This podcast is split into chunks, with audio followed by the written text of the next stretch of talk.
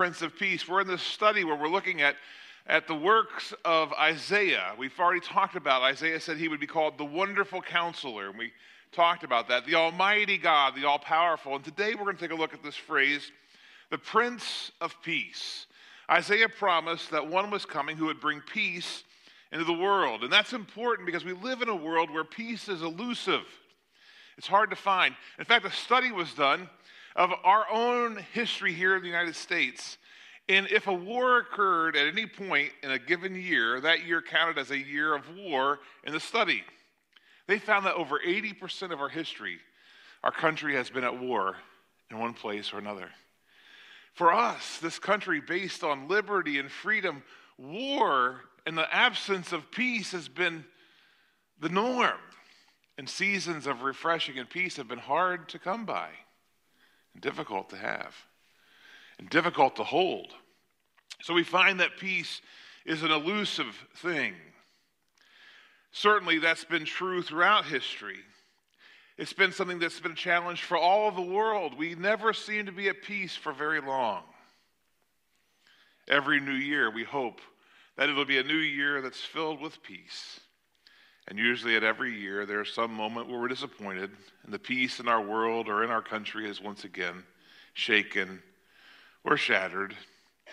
Jesus knew that when he said there will always be wars or rumors of wars. Certainly, we see lots of war in our world today. It's not much different than it was about 2,000 years ago when the angels spoke into the world those words they recorded in Luke chapter 2, verse 13. Suddenly there was with the angel a multitude of the heavenly host praising God and saying, Glory to God in the highest, and on earth peace and goodwill toward men. it's interesting the angel said that that night. Because on that night in Bethlehem, there was not much peace. For one thing, the Romans had ordered that everyone had to go back to their home space where they came from, many of whom hadn't been there in a long time, some not since they were born. And it was quite an imposition to have to make this trip back to their home heritage place for this census that Rome had once again decreed. And it really reinforced the Jewish people how frustrating it was to live under the power of someone else who could just say, Sorry, folks, you've got to go do this thing. And so in Bethlehem, there was a lot of, there were many disgruntled people, like people getting bossed around once again, taking this silly trip just so they can keep track of us so they can tax us more. And it didn't sit very well with the citizens. So picture a lot of angry and grumpy people taking to the streets and the road. It was crowded, businesses were crowded. And there's probably a reason that Mary and Joseph didn't have a room in Bethlehem, and it had a lot to do with economics. Just like today, there are often those who take advantage of a crisis when a hurricane is coming and they charge an exorbitant amount for gasoline, or, or when there's a, a, a snowstorm coming and people charge an exorbitant amount for hotel rooms. The same thing happened in Bethlehem. People were being taken advantage of by Rome and by their neighbors and by their relatives. It was frustrating. It was, it was a frustrating period. I don't know if there was such a thing as road rage when people rode camels and donkeys. I wonder, right? Could you imagine, like, how dangerous would it have been to be going to Jerusalem? You're walking or you're in your donkey, and somebody cuts you off in traffic, you know, and you and in your car you say things they never hear you, but in a place without windows they hear every word you say. And I wonder what happens if you say, hey, you dirty road hog. Is that like a, is that one of those fighting words? Do people jump off their camels and start hitting you? I wonder what happened. Sorry, I digress. That's just an aside. But what was it like in that world? It was frustrating. It was a place where there wasn't a lot of peace. Isaiah knew this was the world 700 years before that night. When Isaiah said those words, in Isaiah chapter 59, verse 8, the way of peace they don't know, and there's no justice in their path. Those words were true in Isaiah's day. They felt true in Bethlehem the night Jesus was to be born. And sadly, in some ways, it still feels true in our world today. So we look at the name, that Isaiah promised, the Prince of Peace. And we marvel at that term and we wonder about it. So, as we think about this idea of the Prince of Peace in a world that rarely has it, let's just break it into two parts. Let's start with that first part Prince. You should know that this term, Prince of Peace, comes from two Hebrew words, Sar Shalom. Sar Shalom. That first word for prince is the word Sar. In Hebrew, the word Sar actually means uh, not just like uh, uh, not just like a prince who's a son of a king, but a person who's the head man, the person who's in charge, the go-to guy. It's been said of princes in the Hebrew world of that day that, that often the king sat in the palace and issued decrees and did his things, but the prince would be among the people. You'll remember that this was true in the story of David and Absalom. David was in the palace, but his son Absalom sat at the gate with the people. And because he was with the people so much, he was able to, to supplant and take away David's throne eventually, at least for a time. He was with the people. This idea of a prince has in part this idea be, to, to, of being with the people, being the head person, the person everyone looks to. It might surprise you to know that the Romans borrowed this word sar, the part of sar shalom, for their own usages. And the Romans added another word to it, Caesar, the ultimate man in charge. That's what they called that word, Sar, or prince. So it's a word that has this idea of, of being the supreme ruler, of royalty. We talk sometimes about when people come to this country from other places like England where there are kings and queens and princes and princesses, and they come here and they get treated, well, they get the royal treatment, don't they? People want to know where they ate dinner, what they do, what life's like for them. I mean, I don't know if you watched those weddings not long ago, right? Of the of the prince being married and, and to uh, all those things, right? So, so people think of that and it's somehow important. But do we think of Jesus as royalty? We should. We should, because he's, he is uh, uh one who will be worshiped as royalty. In fact, we know that at the name of Jesus, every knee will bow on heaven and on earth and under the earth. Every tongue will confess that Jesus Christ is Lord to the glory of God the Father. Jesus is indeed a prince. He rules from a throne on high, and he has a, a great amount of power at his command. The government is on his shoulders. There is no higher government than his. His word is above every other word, His law above every other law. Everything in creation will bow down to Him. He has a kingdom, a king kingdom of unlimited wealth and power and glory. He is sovereign. There is no match for his power, there is no competition for him. He is in complete control. Jesus is the prince, the Sar, Shalom. But let's look at that second word peace. We wonder can we ever really have peace, or is peace just a dream? Something that we celebrate in the Christmas season and we hope for in the new year. Most of us think of peace as the absence of conflict. We think of, of peace as, as, as things kind of breaking our way and not breaking against us. But in Scripture, peace has more to do with a, an inner peace, a, a peace that has to do with how we relate to other people around us, and peace with God. Biblical peace is not the absence of conflict, but the presence of love and generosity, grace, and the transforming a part of God's mercy in our lives, in our world, in our relationships. It's a frame of mind that we have when we're right with God. Of course, peace is also a gift. The Bible describes it as one of the fruits of the Spirit for those who trust God. But peace is not found in the world, not a lasting peace. In fact, there was another study done that suggested that in the last 3,500 years, over 8,000 peace treaties have been signed. Over 8,000 peace treaties have been signed. And today, nearly every single one of those peace treaties was broken. Peace is elusive. It's not new to us. The idea that we need to have peace, but we have a hard time finding it, has been a part, as I said earlier, of our nation's heritage and of our world. Back in 1863, there was a 17 year old boy, a native of Cambridge, Massachusetts.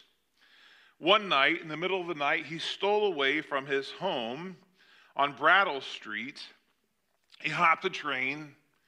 He headed for Washington, D.C., where he joined Abraham Lincoln's army in the Civil War. His name was Charles Appleton Longfellow. His father was the famous poet and literary scholar Henry Wadsworth Longfellow. On November 27th, as part of the Mine Run campaign, while in a skirmish during the Battle of New Hope Church in Virginia, Charlie was shot through the shoulder, his left shoulder. He was narrowly able to escape being paralyzed. In fact, the bullet came within just an inch of his spine. On December 1st, 1863, word was received at the Longfellow home in Cambridge of Charles' serious injury. Henry Wadsworth Longfellow and his younger son, Ernest, left at once for Washington, D.C. They finally met up with Charlie and they brought him back home in hopes he would heal from his wounds. They reached Cambridge on December the 8th, and Charles Appleton Longfellow began the slow and tedious process of recovering. His wounds took considerable time to heal from. In fact, over a month after returning home, he still needed help getting dressed, and his father attended to him daily to his needs. One night, as Henry Wadsworth Longfellow sat nursing his son and giving thanks for his survival, he picked up his pen and paper and began to write these words. They are familiar words to those who have sung the Christmas bells song. Some of the verses are in that hymn, I Heard the Bells on Christmas Day. Here's the poem that Longfellow wrote I heard the bells on Christmas Day, their old familiar carols play. And wild and sweet the words repeat of peace on earth, goodwill to men. And thought how, as the day had come, the belfries of all Christendom had rolled along the unbroken song of peace on earth, goodwill to men. Till ringing, singing on its way, the whole the world revolved from night to day a voice, a chime, a chant sublime of peace on earth, goodwill to men. Then from each black accursed mouth the cannon thundered in the south, and with the sound the carols drowned of peace on earth, goodwill to men. It was as if an earthquake rent the hearthstones of a continent and made forlorn the households born of peace on earth, goodwill to men. And in despair I bowed my head. There is no peace on earth, I said, for hate is strong and mocks the song of peace on earth, goodwill to men. Then pealed the bells more loud and deep. God is not dead, nor doth he sleep. The wrong shall fail, the right prevail, with peace on earth, goodwill to men. Wadsworth ends his poem with a positive realization that the only way to peace is through Jesus. Peace is not the absence of trouble, it's the presence of God in the midst of our struggles. And we can know that peace. But knowing that peace doesn't come necessarily through a victory we win as much as it comes through a surrender. The things that you struggle with must be surrendered to the Prince of Peace. It's a moment when we say to him, I can't fix this. I don't want to live like this. This isn't the world I want to be a part of. Help me. Help me. When we surrender to Him, He fills us with His peace. He gives us those encouraging words Take heart, I have overcome the world. In this world, you'll have trouble, but take heart. I've overcome the world. God gives us a peace treaty signed with the blood of Jesus Christ. I like the words it says in Ephesians chapter 2, verse 13 and following. But now in Christ Jesus, you who were once far away have been brought near to the blood of Christ, for he himself is our peace, who has made the two one, who has destroyed the barrier, the dividing wall of hostility, by abolishing in his flesh the law with its commandments and regulations Verse 17 says, He came, He preached peace to you who were far away, and peace to those who were near. For through him we both have access to the Father by the Spirit. You know, it wasn't easy for God to send his son to a world that was going to mistreat him so badly. But as we read in John 3:16, it was because of his love God sent Jesus to us. I thought a lot about the peace that he has to offer because I had anything but a peaceful week. I don't know about your week was like last week. Mine was not the most peaceful. It was challenging. It was challenging. Reading Isaiah this past week and thinking of the sermon, I, I took a note of some of the gifts that we get through the Messiah, that is through Jesus, that Isaiah shared. Isaiah said in Isaiah 14, verse 27, these words that the Lord God Almighty has purposed things who can thwart his purposes? And I was reminded he gives us the gift of direction and purpose. Isaiah would go on to say in, in, the, the writing of Isaiah 33 16, He will supply their bread and their water, and He will not fail them. He provides for us. And we can have the peace that comes through His provision.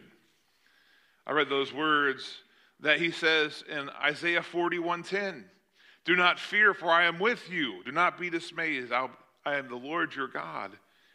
He gives us the gift of his presence this holiday season.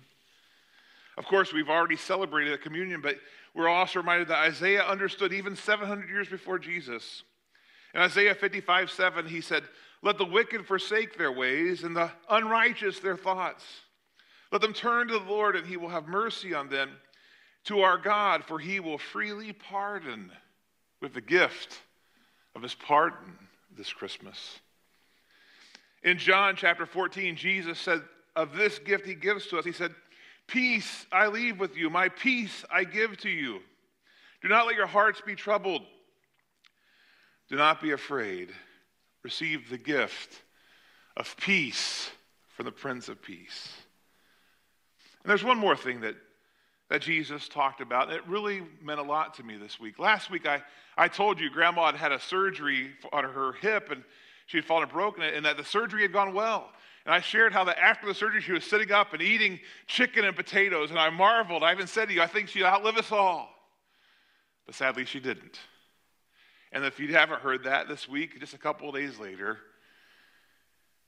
she passed. And those words from Matthew chapter 11 that Jesus spoke mean a lot to me this week. Words where Jesus said, Come to me, all you who are weary and burdened, and I will give you rest. I was thankful for the rest they gave to my grandmother. I've told you many stories about that woman, one of the five most influential people in my entire life, no question about it. I told you about how she used to read stories to me when I was a boy from the Bible, and she did read them and shaped my life by the Bible stories she would read to us at night. At her funeral yesterday, my mother and my uncle both talked about how growing up they had received, grandma had bought one of those big, huge picture Bibles back when they were children. I mean, it's enormous, right? You have to be a weightlifter to lift that Bible. And when they got that Bible, that my grandma and my grandfather had kind of made a pledge or a promise they would read the Bible to their kids every night. And from that moment on, they did. And when I would go to her house, she would read it to us. She gave me so many, many great gifts from God's Word. But I had one chance last Sunday night to be with her while she was still alive, even though she wasn't able to be cognizant with me anymore. She was just sleeping. And it was just me and her in her room.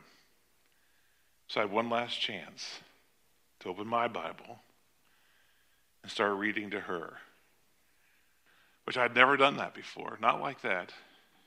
Just to sit by her, hold her hand, and read God's Word. Kind of perfect way to finish my time with my grandma.